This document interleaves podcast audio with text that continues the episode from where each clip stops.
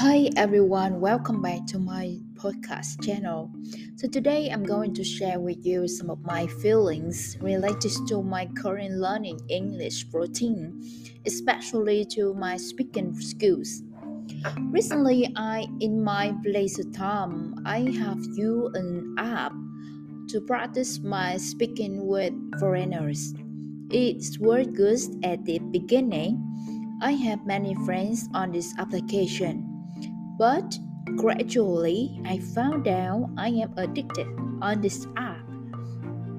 I checked messages many times, went to the room to listen to conversations, and as well as also I also talk with the foreigner friends. But there's a thing make me feel not good.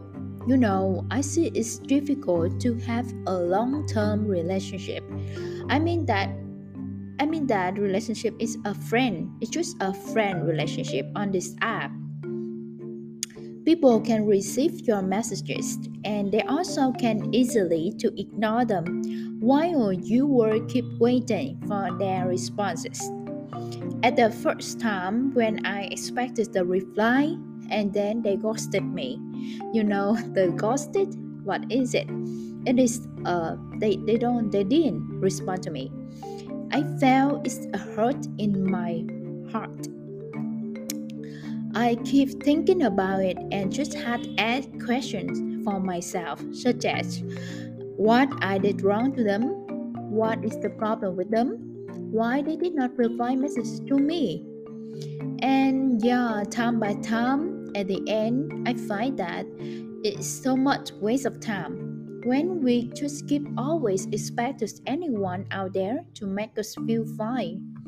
I think back about my target when you when started to use this app. I just want to improve my English speaking so that after that I move on that feeling and now I can tell you, I do not feel sad anymore when somebody ghosted me, when somebody didn't respond to my messages. It is okay, I'm fine with it. Okay, so that is my thoughts. How about you? If you also have the same experience as me, please feel free to let me know. Bye and see you later.